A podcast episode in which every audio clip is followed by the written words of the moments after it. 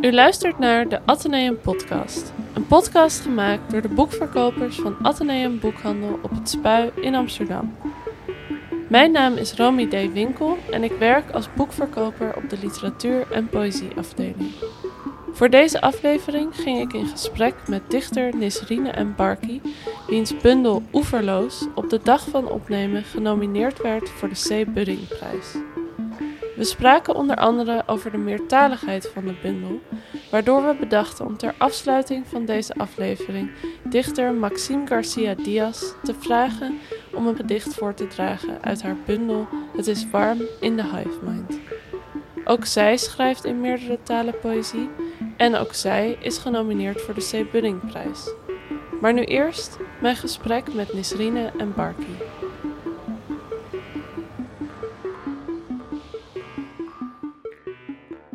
Welkom Nisrine, leuk dat je er bent. Dankjewel.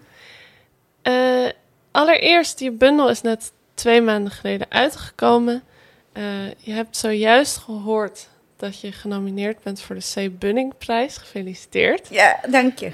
hoe, hoe blik je terug op het uitbrengen van deze bundel? Ik heb echt super fijne reacties gehad, moet ik zeggen. Um, niet heel, heel erg veel, maar wel als ze kwamen, dan waren ze ja, ontzettend hartverwarmend. Je hele mails of. Uh, ja, gewoon heel, heel lief, heel leuk, heel fijn. Veel collega's. En die prijs voegt natuurlijk wel heel erg iets toe in de. Ja. Die prijs is wel de ultieme erkenning, zou ik zeggen. En ik heb natuurlijk nog maar net gehoord. En ergens raakt het me toch wel, om, omdat ik er heel lang over heb gedaan om dit boek te schrijven.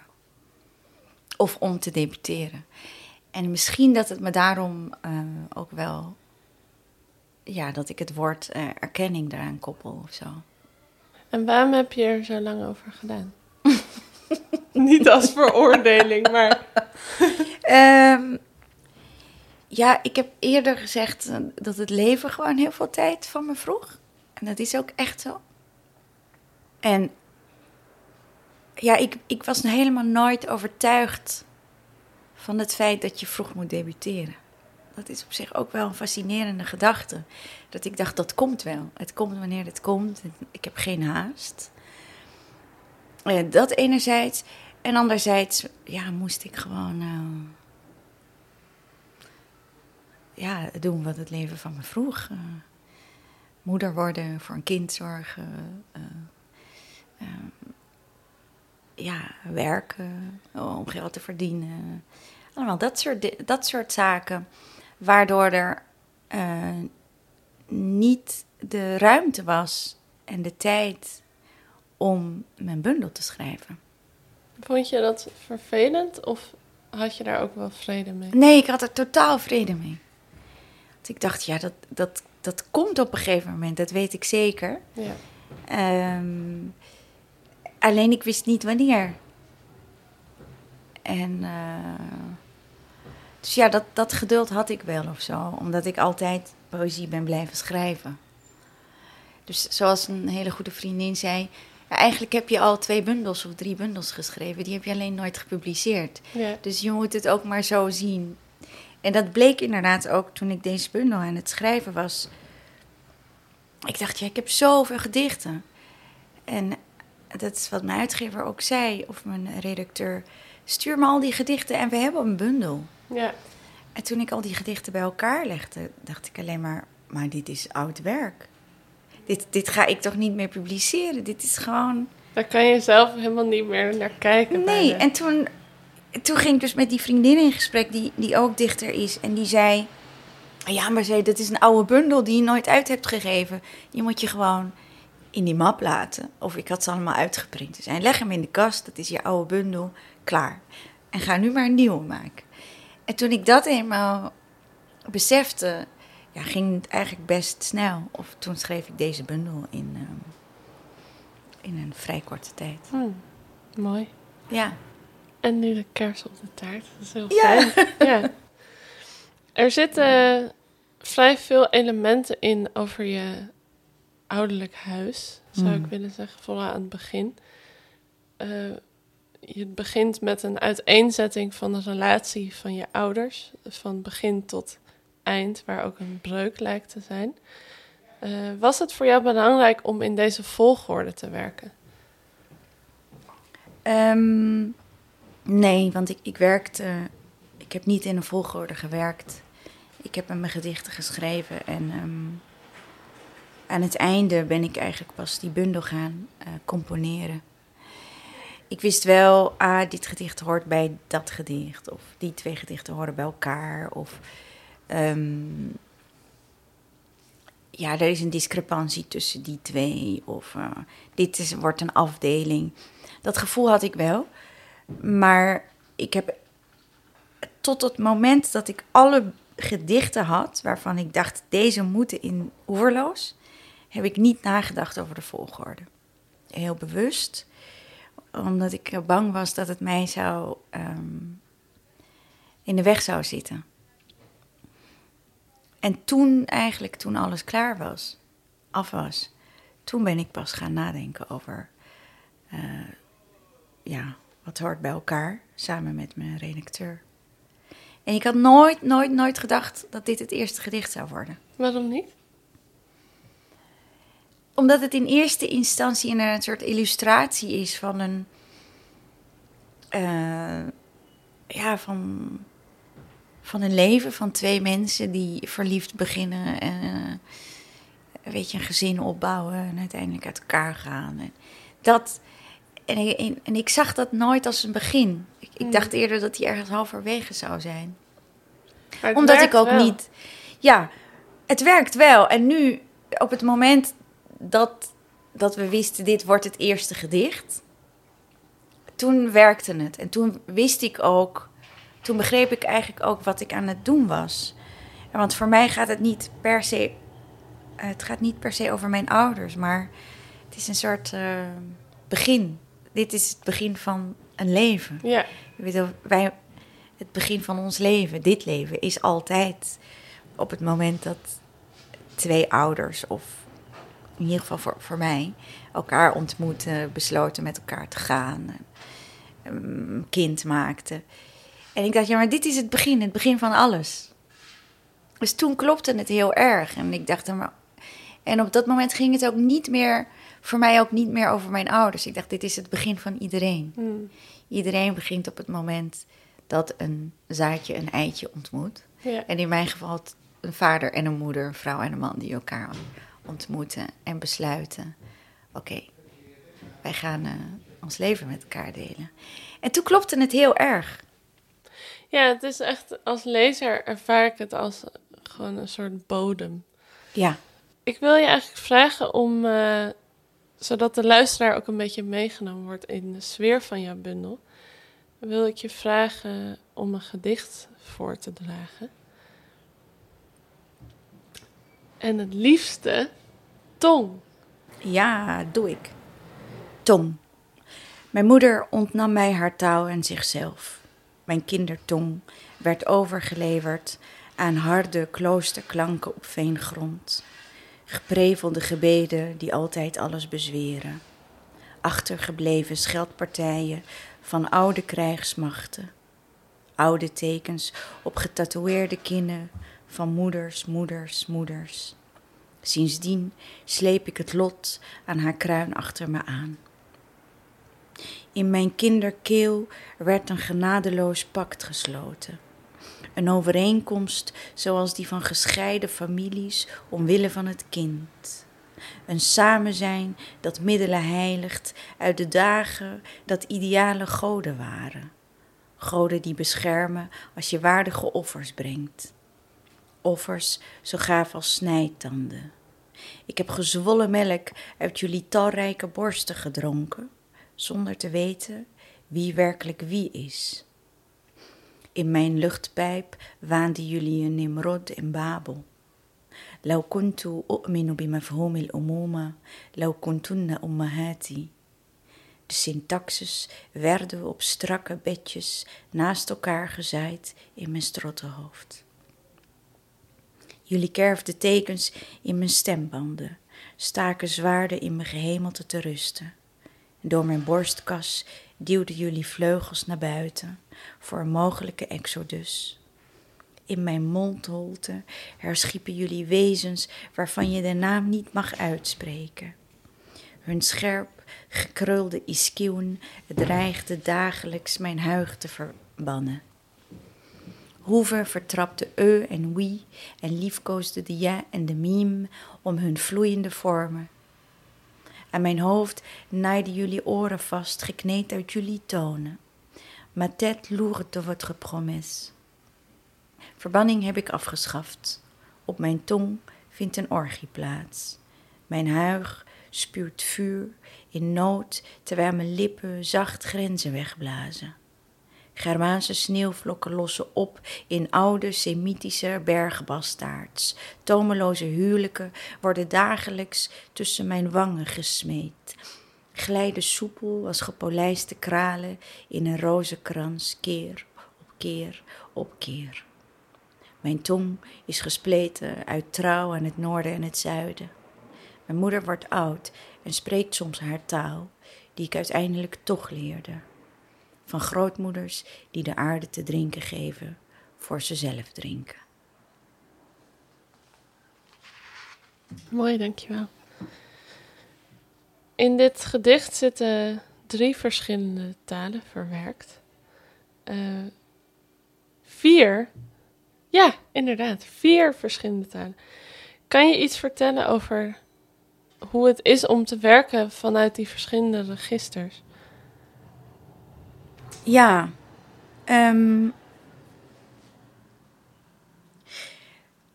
kijk, feitelijk is het zo uh,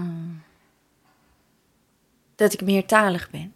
Dus ik weet eigenlijk niet anders dan uh, dat alles in meertalen gebeurt. In je hoofd? Ook. In mijn hoofd. Ja. ja. Dus uh, ik denk ook, ik praat. mijn hele uh, leven speelt zich af uh, met die talen, in die talen, tussen die talen. Tussen klinkt altijd zo raar, want het lijkt alsof het verloren is. Maar het zijn, al die talen zijn altijd aanwezig in mijn leven. Dus ik heb eigenlijk geprobeerd mezelf toe te staan om uh, die talen in deze bundel op te nemen. Omdat op het moment dat ik dat niet zou doen. Uh, of ik doe dat nooit. Ik praat. Ik, ik kan niet altijd in drie of vier talen met iedereen praten. ook heel vaak wel, als ik met vrienden en familie ben die meertalig zijn. Of collega's, collega-vertalers. En dat vind ik zo heerlijk en zo bevrijdend. En ik dacht, ja, maar als ik nu mijn eigen poëzie eh, in één taal schrijf, dan klopt dat niet. Dan, Um, ja, dan gaat dat, ik weet het niet. Dan, dan is het alsof ik toch een, een deel van mezelf ontken. Dus in het schrijfproces, want dat is eigenlijk je vraag, um, heb ik besloten om uh, alleen maar woorden en zinnen op te nemen die ook werkelijk waar in die taal geschreven zijn. Ja. Dus bijvoorbeeld of uh, direct in mij opkwamen in die taal. Dus dat, dat, die Arabische zin, ja, die, die kwam niet in het Nederlands. En uh, het woord iskieuwen, ja, dat, dat, dat, dat, dat is het eerste wat ik hoorde in gedachten, zeg maar. Uh, dus ik, ik had dat als een soort, een soort regel voor mezelf. Ik dacht, oké, op het moment dat een zin of een woord of echt in die taal meteen naar boven komt, gebruik ik dat. Al heb ik mezelf uh, ja, niet super veel gepermitteerd. Wat bedoel je daarmee? Je zou het vaker er in, in een andere taal geschreven hebben. Ja, ja, ja, daar, daar zijn. Um, ja. Maar goed, uh, wie weet, de volgende keer. Hmm. Dus zo is dat ongeveer gegaan uh, tijdens het schrijfproces. Dat ik dacht: oké, okay, ik, uh, ik ga daarmee experimenteren. Experimenteren in het toestaan. Wat op zich al heel gek is, omdat ik zo gewend ben mezelf tegen te houden en correct in één taal proberen te spreken ehm, en te schrijven. Ehm, maar dat, dat gaat heel soepel.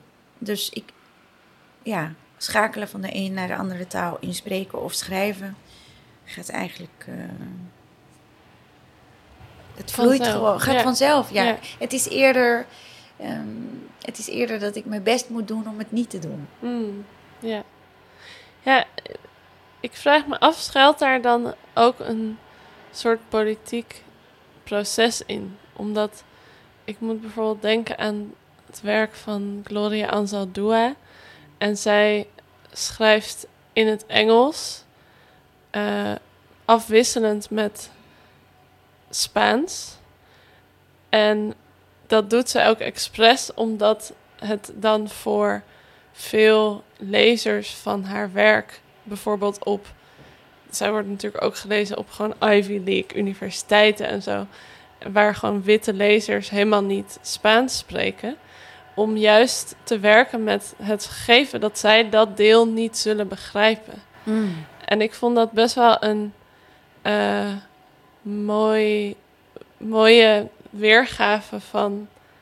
Ja, de, ik weet niet het, het Nederlandse woord, maar die illegibility of zo van die delen van de tekst. Ja. Um, ja, stiekem zit dat er ook een beetje in. Um, alleen misschien minder heftig of natuurlijker. Omdat het. Kijk, op het moment dat ik uh, de andere talen uitsluit, laat ik het zo zeggen. Want voor mij is het uitsluiten, het schrijven in één taal, is uitsluiten van andere talen per definitie, omdat ik niet eentalig ben. En dat is, um, dat is uitsluiten van een heel groot deel van wie ik ben. En ik wil dat niet. Ik, ik wil dat niet, niet meer. Dus feitelijk, uh, en ik praat er niet zo heel vaak over, ik laat het liever gewoon zijn. Maar uh, als we het concreet zouden moeten benoemen, is het het, het, het nemen van die ruimte. Ja. En het zeggen, dit is wie ik ben. En wellicht zo je delen niet kunnen lezen, maar is dat dan zo erg? Ja. Andere delen kun je wel lezen. Maar daar is een hele grote groep die wel die andere delen kan lezen en die misschien uitgesloten wordt voor het Nederlands. Ja. En andersom.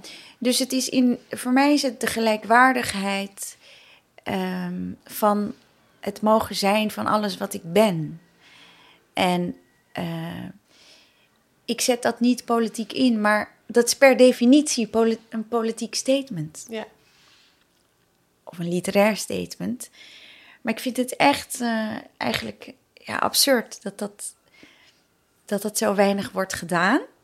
Wel heel begrijpelijk, want die ruimte is er niet. Nee, er is heel veel weerstand. Er is ontzettend veel weerstand uh, tegen ja, meertalig schrijven, denk ik. Hmm. Ik krijg ook heel erg veel fijne reacties van mensen van... Wauw, maar dit, dit hebben we nog nooit gezien. Dit is wat we eigenlijk willen, want dit, dit zijn wij. Ja. ik denk, maar de meeste mensen zijn meertalig. Ja. Waarom sluiten we dat uit? Wat, wat is onze weerstand tegen, uh, tegen het divers zijn in dit geval, ook literair? Uh, dus ik, ja. Misschien is het ook een, een, wat mij betreft, achterhaald idee van wat lezen moet zijn. Dat het... het is achterhaald. Ik denk dat het achterhaald is, want ja. ik bedoel, wij lezen zo ongelooflijk vaak, of wij lezen veel in, in, in vreemde talen. En een deel begrijpen we niet omdat het of te complex is of te ingewikkeld of hermetisch. Of... En daar hebben we geen, geen enkele moeite mee. We hebben geen enkele moeite om Nederlands of, eh, of Engels of zelfs Frans of Spaans te lezen. Maar we hebben wel moeite met een, ja, een bundel waarin drie andere talen worden opgenomen. En ja, dat is toch, uh, ik vind dat uh, wonderlijk. Hm. En ook een beetje bekrompen. Ja. Dus uh, ja, ik heb het nu denk ik drie keer gezegd. Ik ben wel voor een movement. Uh, Hoe heet de movement? Nog even uh, shit, dat, dat, moeten we nog bedenken. Ja. moet nog even met een paar mensen bij elkaar Ja. komen. Maar echt om meertalig te gaan schrijven. Ja, En bovendien ben ik niet de enige die dat doet. Misschien, eh, ik gebruik wel meer talen door elkaar. Maar ik denk dat er in de toekomst steeds meer en meer eh, boeken zullen verschijnen die meertalig zijn. Eh, zeker poëzie. ja. Ja, ik kijk er naar uit. Ja. Ja, vooral ook met poëzie, denk ik. Omdat het gaat... De, de, de bezigheid van het lezen van poëzie gaat wat mij betreft helemaal niet altijd om dat hebberige idee van alles begrijpen. Ja. En bij een essay snap ik het nog iets meer misschien. Maar, ehm, maar bij poëzie lijkt dat helemaal niet zo hoog in het vaandel te staan. Ja, ik pleit daar wel voor. En het is oké als je bepaalde dingen niet begrijpt. Ik bedoel, je kunt er ook naar luisteren. Je kunt het ook fysiek ervaren. Je kunt naar het ritme en de klank luisteren. En als je het niet kunt horen, kun je naar de tekens kijken. Zie het dan maar als ehm, teken. Ja, Dus ja, ik, ik, ben, ik, ik ben er wel voor. ja, Maar het is dus voor mij steeds. Ik besef elke keer als ik die vraag krijg. hoe ongewoon het is. Terwijl, het, terwijl ik denk, maar. Het is zo gek. Dit, dit is het leven van miljoenen mensen. Speelt zich af in verschillende talen. Die soepel, moeiteloos dag en nacht in elkaar overgaan. En ehm, ja, ik vind dat prachtig. Dus waarom niet, eh, waarom niet laten? ja, En niet, ja, en, en niet eruit filteren. Dat is het eigenlijk. De, het, ehm, de verbazing dat het er niet is. Of weinig. ja. Maar goed, nu is het er. Ja, dat is er. In deze bundel is het er in ieder geval. En over als de movement helemaal ge... Gezetteld is. gezetteld is, dan valt het helemaal niet meer op. Ja, dan, dan, dan, dan hef ik hem op. Of dan ga ik eruit. En Ja, dan, eh, precies. Doei. ik, ehm, ik wilde je vragen of je het gedicht Poging zou willen voordragen. Ik wil wel een poging doen. Ehm, ik zal meteen ehm, opbiechten aan het wonderlijk, want ja, biechten dat ik het nog nooit heb voorgedragen. Poging. Li asma azize. Lente. Biecht 1. Ik heb levens in verschillende steden gebouwd, afgebroken en in lichterlaaien gezet. Planeten knielen niet voor me en ik splijt geen zeeën. De wind fluisterde in mijn oor en ik sprong op zijn nek. Teleurstelling likte aan mijn tenen en verwachtingen grepen mijn enkels, maar hun handen waren te glad. Mannen die de blauwe wind niet aan wilden kijken, verliet ik. Wind kun je niet ontkennen. Ik omklemde zijn zachte vel en vertrok. Hij en ik zullen nergens meer landen. En nog iets: de enige schrijver van wie ik heb gehouden is Cortázar. Saif biecht 2. De liefde is hardnekkig. Ze vindt me altijd terug, zelfs op de meest vreemde plaatsen. In het hart van Europa drink ik een ambachtelijk biertje als vreemde op een terras draag slippers en bronzen herinneringen op mijn huid. Die nacht wandelt een vos door de uitgestorven Brusselse straten terwijl ik daar ben. 137 jaar geleden vond de Berlin Conference plaats. De grote roof op het moedercontinent was bezegeld. Vanaf dat moment zal ook de geschiedenis van mijn familie veranderen. Ik zal mijn grootouders daardoor nooit kennen. Ze slaat haar benen over elkaar. Mensenhuid stopt waar een tafel begint. Haar gezicht lijkt op het mijne. Ze draagt het liefst zijde en wol. Neemt een slok. Ze is een moeder. Lotom, biechte drie. Mijn rug is gebroken door een geliefde, daarna met zilver gestut. Wat ik niet vertelde, is dat mijn ene borst groter is dan de andere. Dat heb ik te danken aan het zogen.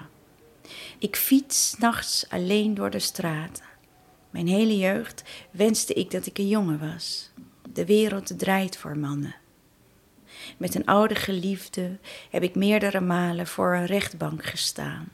Dezelfde man die ik het huis van mijn grootmoeder liet ruiken.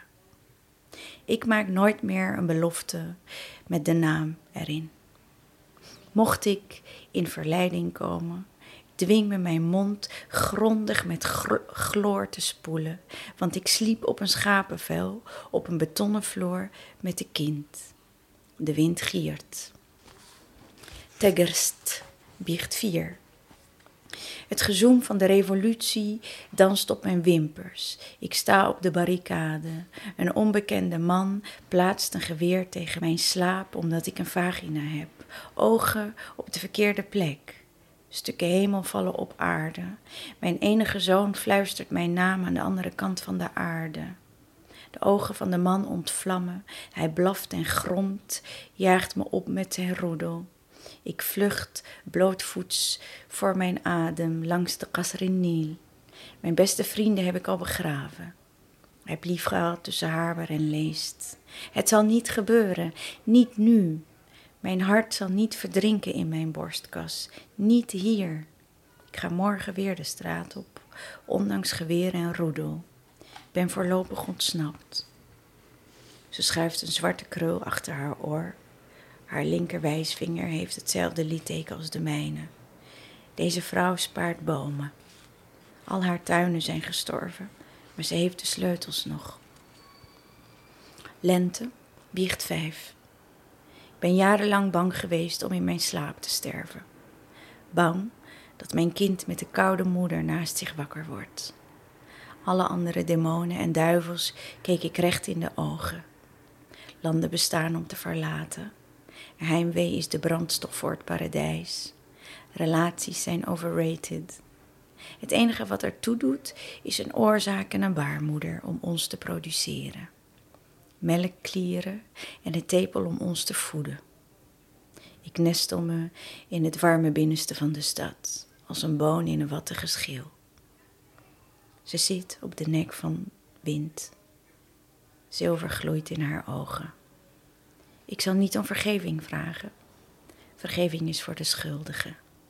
Ik draag de ingewanden van belagers als sieraden op mijn schouders. Mooi. Zoals ik eerder al zei, vind ik dit een heel spannend gedicht. En dat is denk ik ook omdat de conclusie, of allereerst omdat er een soort conclusie lijkt te zijn. Dat is ook niet altijd zo. Ehm, het komt op mij over alsof de conclusie inderdaad is van, nou ja, wat je eigenlijk eerder ook al zei over je ouders of je de relatie van je ouders, dat dat echt het begin is. Ehm, maar dan daartegenover dat relaties overrated zijn. kan je wat vertellen over dat statement? Het is, het is interessant, want ik, ik, uh, ik zie dat statement niet. Of voor mijn gevoel maak ik ook. Op het moment dat je het zegt, zie ik het. Uh, maar op toen je conclusie zei, dacht ik: Oh, interessant. Wat zou die conclusie dan zijn? Mm. Um, maar misschien de reden dat ik het spannend vind, is omdat het lijkt er te zijn, maar het voelt ook weer niet zo. Of zo. Snap je wat ik bedoel? Zeg maar, die laatste passage van de lente, mm -hmm. dat is best wel. Daar zitten gewoon een paar best wel grote statements in, waaronder dus relaties zijn overrated.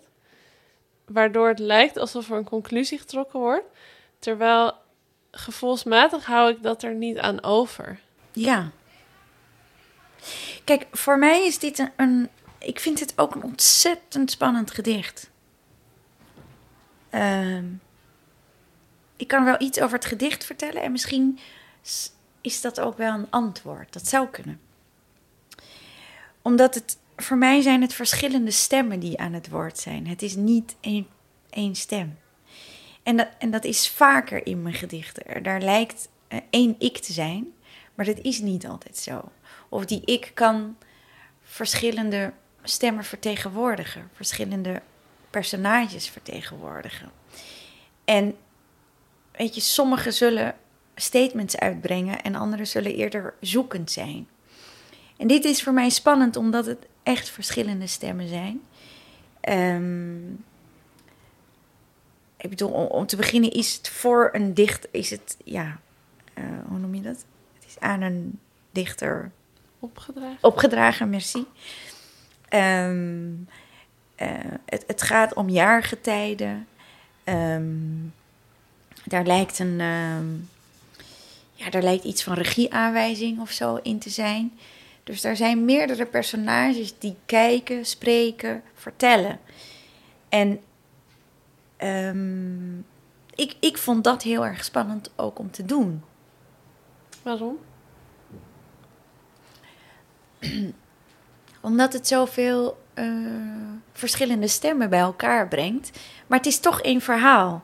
Dus de, ja, dat, dat is ook, vind ik, het mooie aan dit gedicht. Of het spannende. Het zijn verschillende stemmen die spreken, maar het is één verhaal. En wat het verhaal is, ja, dat kan ik niet, niet uitleggen. Maar het lijken toch vrouwenstemmen die allemaal één verhaal vertellen. Ja. En um, ja, ergens gaat het ook over relaties, of wat lukt of wat niet lukt, of pogingen. Maar ook, um, ja, sommige van die stemmen zijn, zijn moeders.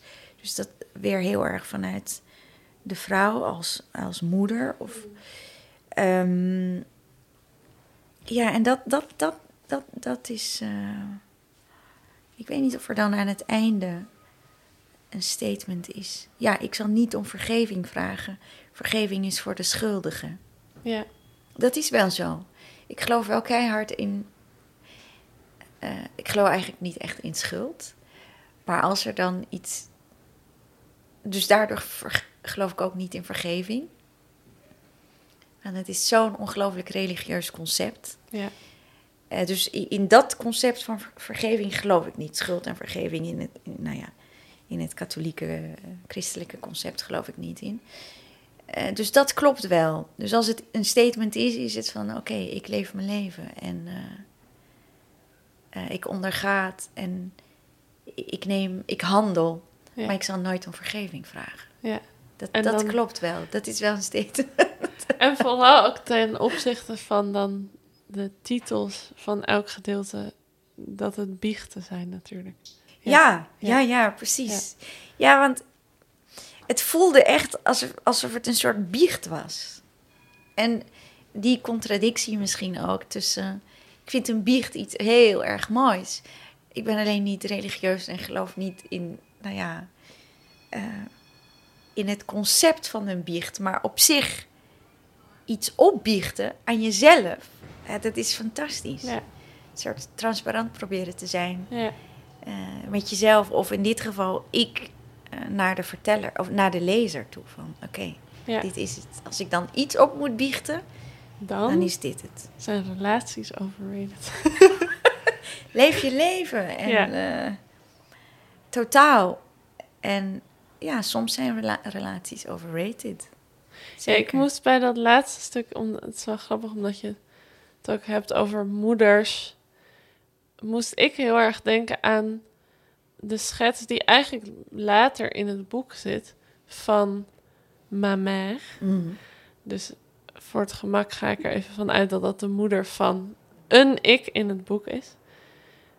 Mm, ik moest aan haar denken bij het laatste stuk, omdat daar best wel een soort hardheid en uh, ja, zelfstandigheid van uitgaat, die ik later denk te lezen in het gedicht over mijn moeder.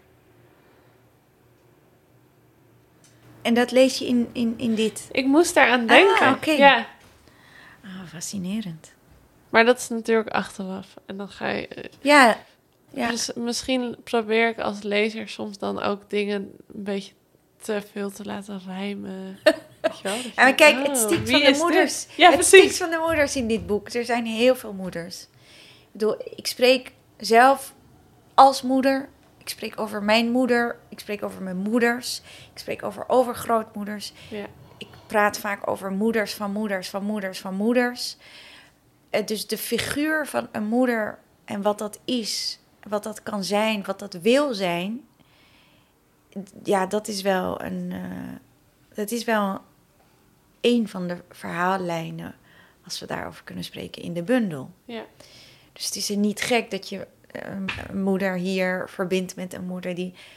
Maar het hoeft niet per se dezelfde moeder te zijn. Nee. Het kan zijn dat ik over mezelf als moeder spreek. Ja. Of eh, over een andere moeder. Ja. Maar het zijn wel, ja, het, de figuur van een moeder. Het blijft ontzettend fascinerend. En ergens ook. Ja, jij zei hard. Maar ja, ik denk dat moeders wel meedogenloos zijn. Moeten zijn.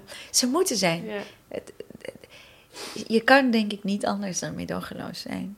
En eh, tegelijkertijd ja, zo vol liefde. En dat maakt ja, moederfiguren fascinerende figuren voor mij. Ja. Ook als ik naar mezelf kijk als moeder. Dan denk ik, oké. Je kan dus soms niet anders dan meedogenloos liefdevol zijn. Ik kan het me wel voorstellen, ja. Ja, Ik denk dat dat, dat het ook niet altijd duidelijk is wie er precies aan het woord is. Daarom is het misschien ook een heel spannend gedicht. Ja, ja want het is, het is niet. eh, er gebeurt, het gebeurt best veel. Ja. Ja En het is ook mooi. niet denk, voor niets dat het eh, verdeeld is over vierjarige tijden. Ehm, ja, het gaat om een, een behoorlijk tijdsbestek eigenlijk. Ja. Maar ja, goed. Het is wel fijn om er een keer voor te lezen. Ja, leuk. Ja. Nou, ik ben vereerd dat het in deze aflevering zit. Ja, mooi. Ten slotte, Yes. ehm, is er een gedicht dat je graag zou willen voorlezen als afsluiter? En natuurlijk als uitnodiging voor de luisteraar om de bundel ook te lezen. Ik heb een soort van stiekem een favoriet gedicht. Een van de favorieten. Stiekem. Ja, dat is gek om over je eigen... Ja, alsof het in een soort hoekje. Ja, zo verstopt. Ja. Ik ga het gedicht Rewilding voorlezen. Rewilding. Hoog in de esdoren voor mijn raam bouwen twee eksters hun nest. De een brengt takken twee keer zijn lengte lang. De ander vlecht geraffineerd de toekomst. Beneden op straat tientallen mannen voor de janaza in de moskee. Ze zullen tot God bidden en het in wit gewikkelde lijk diep in de aarde leggen. Terwijl de links zijn weg na 300 jaar naar ons land heeft gevonden. De jasmijn op het balkon kijkt zijn vriesdood acuut in de ogen. Na negen uur s'avonds mag je niet meer naar buiten.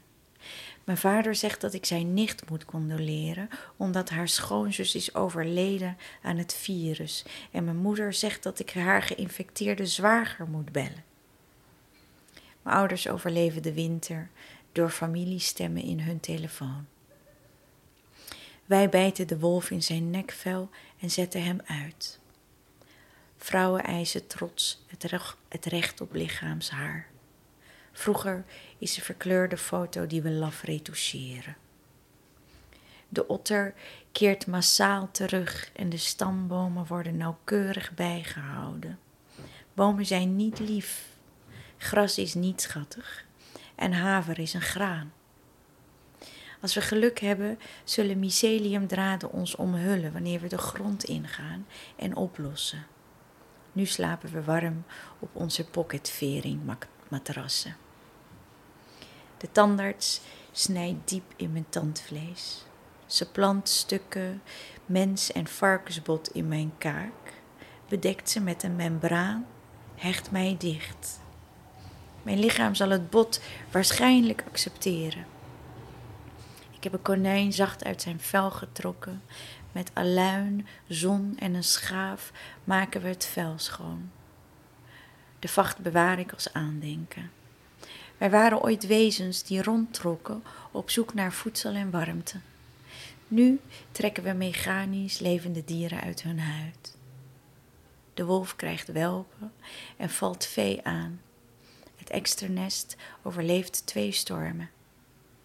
Wij zijn maakbare meesters, herintroduceren de soorten en slapen nog steeds gerust.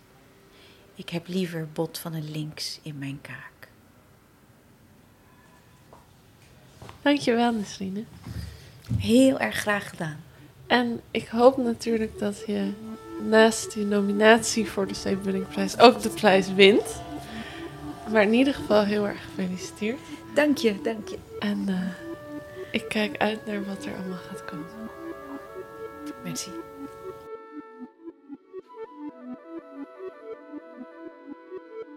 En dan nu een gedicht voorgedragen door Maxime Garcia Diaz uit haar bundel Het is warm in de Hive Mind. Unicorn Resource Locator. It is a monstrous thing to slay a unicorn, said Firenze. Only one who has nothing to lose and everything to gain would commit such a crime. The blood of a unicorn will keep you alive, even if you are an inch from death, but at a terrible price. You have slain something pure and defenseless to save yourself, and you will have but a half life, a cursed life, from the moment the blood touches your lips. De hitte van de hive, de besmetting gedijt hier. This place is a message and part of a system of messages. Pay attention to it. https slash slash m.face book.com slash vraagteken is notifications. Zuiver denkbeeldige wezens. A reference to a web resource that specifies its location on a computer network and a mechanism for retrieving it. https nl.wikipedia.org slash wiki slash kwik hekje vloei baar laagstreepje bij laagstreepje kamer temperatuur zuiver https onthulling Sending this message was important to us. We considered ourselves to be a powerful culture. nl.wikipedia.org slash wiki slash spin achtig een hekje uit, gestorven, denkbeeldig. Mijn handen zijn zacht. Uit mijn ruggengraat groeien ragfijne draden. Een elfjarig meisje zit achter een elfjarige jongen en staart naar zijn lange, slappe, bleekblonde haar.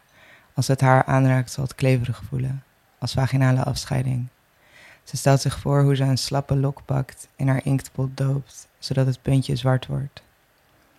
Https nl.wikipedia.org slash wiki slash apocalyps hekje geheim. Zinnigheid laagstreepje of laagstreepje fantasie. Een mechaniek voor het terugvinden. Een x op een plattegrond. Magie zoals ooit het vuur See also https emojipedia.org slash fire slash This place is not a place of honor No highly esteemed deed is commemorated here. Nothing valued is here. What is here was dangerous and repulsive to us. This message is a warning about danger. https nl.wikipedia.org slash wiki slash slash media slash file dubbele Frederick laagstreepje Leighton laagstreepje streepje laagstreepje solitude.jpg. Dit bloed is ranzig. The danger is in a particular location. It increases towards the center. The center of danger is here, of a particular size and shape, and below us. https slash slash nl.wikipedia.org slash wiki wikipedia dubbele punt beginnetje hekje haakje open on haakje sluiten wenselijk heid dubbele punt streepje haakje open Een zeer wild dier uit de bossen, zuiverheid en genade. En ik wil geen schone handen, water het liefst vergiftigd. En ik wil geen schone handen, iets maagdelijks, maar ik wil geen schone handen en ik wil geen lichaam meer. Kwade dampen. Unintelligible strings of gibberish combining components from third parties, being masked by link shorteners and redirect schemes, this confusion and opacity has created an opportunity for internet crime. The danger is still present in your time, as it was in ours. The danger is to the body and it can kill. The form of the danger is an emanation of energy. The danger is unleashed only if you substantially disturb this place physically. This place is best shunned and left uninhabited. Magie zoals ooit het vuur. Https nl.wikipedia.org wiki pest laagstreepje haakje open ziekte haakje sluiten hekje miasmen. Mijn handen zijn zacht. Uit mijn ruggengraat groeien ragfijne draden. Ragfijn en ijzersterk. Ik wikkel ze om bleke nekken. Ik kerf mijn naam in witte vacht. Ik wikkel een web als corset om aardevlees. Dubbele punt slash.